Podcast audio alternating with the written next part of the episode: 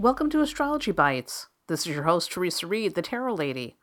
I'm the author of the upcoming book, Astrology for Real Life, a no BS guide for the astro curious. I'm also your host for this podcast series. If you're curious about astrology, you are definitely in the right place. This is episode 75 of Astrology Bites, the podcast where I dish out short, entertaining, bite sized lessons on astrology. My goal is to make astrology feel simple, clear, fun, and totally applicable to your everyday life. Okay, let's get into today's episode. Now, over the last couple of weeks, we've been looking at all of the houses individually. And we're going over each house until we cover all 12, and we're almost there, guys. Um, today, we're talking about the 10th house, and here's what you need to know the 10th house represents your reputation, status, career, and authority.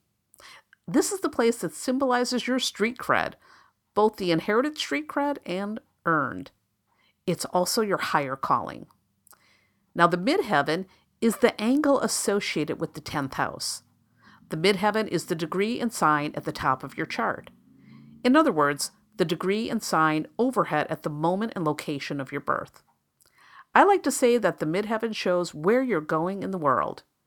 It can indicate your aspirations and how you approach or define success. So the 10th house is pretty darn important. Anyhow, the 10th house is associated with the sign Capricorn. Saturn would be the ruling planet. The 10th house would be considered cardinal, and it would belong to the earth element. It's also one of the angular houses.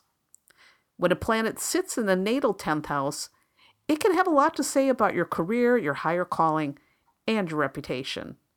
So, for example, if you have Mercury in your natal 10th, you might be known as a great speaker or writer.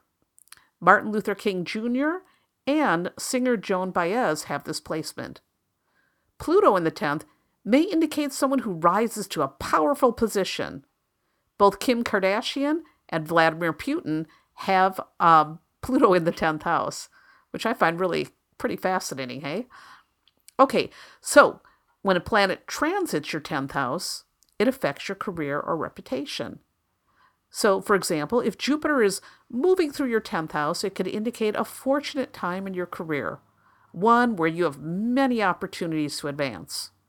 Mars in the 10th could indicate a particularly ambitious period, or maybe a time when you feel ruthless. All right, so that's the 10th house in a nutshell. And of course, I want to invite you to grab your chart and see if you have any planets sitting in your natal 10th house. What does it have to say about you?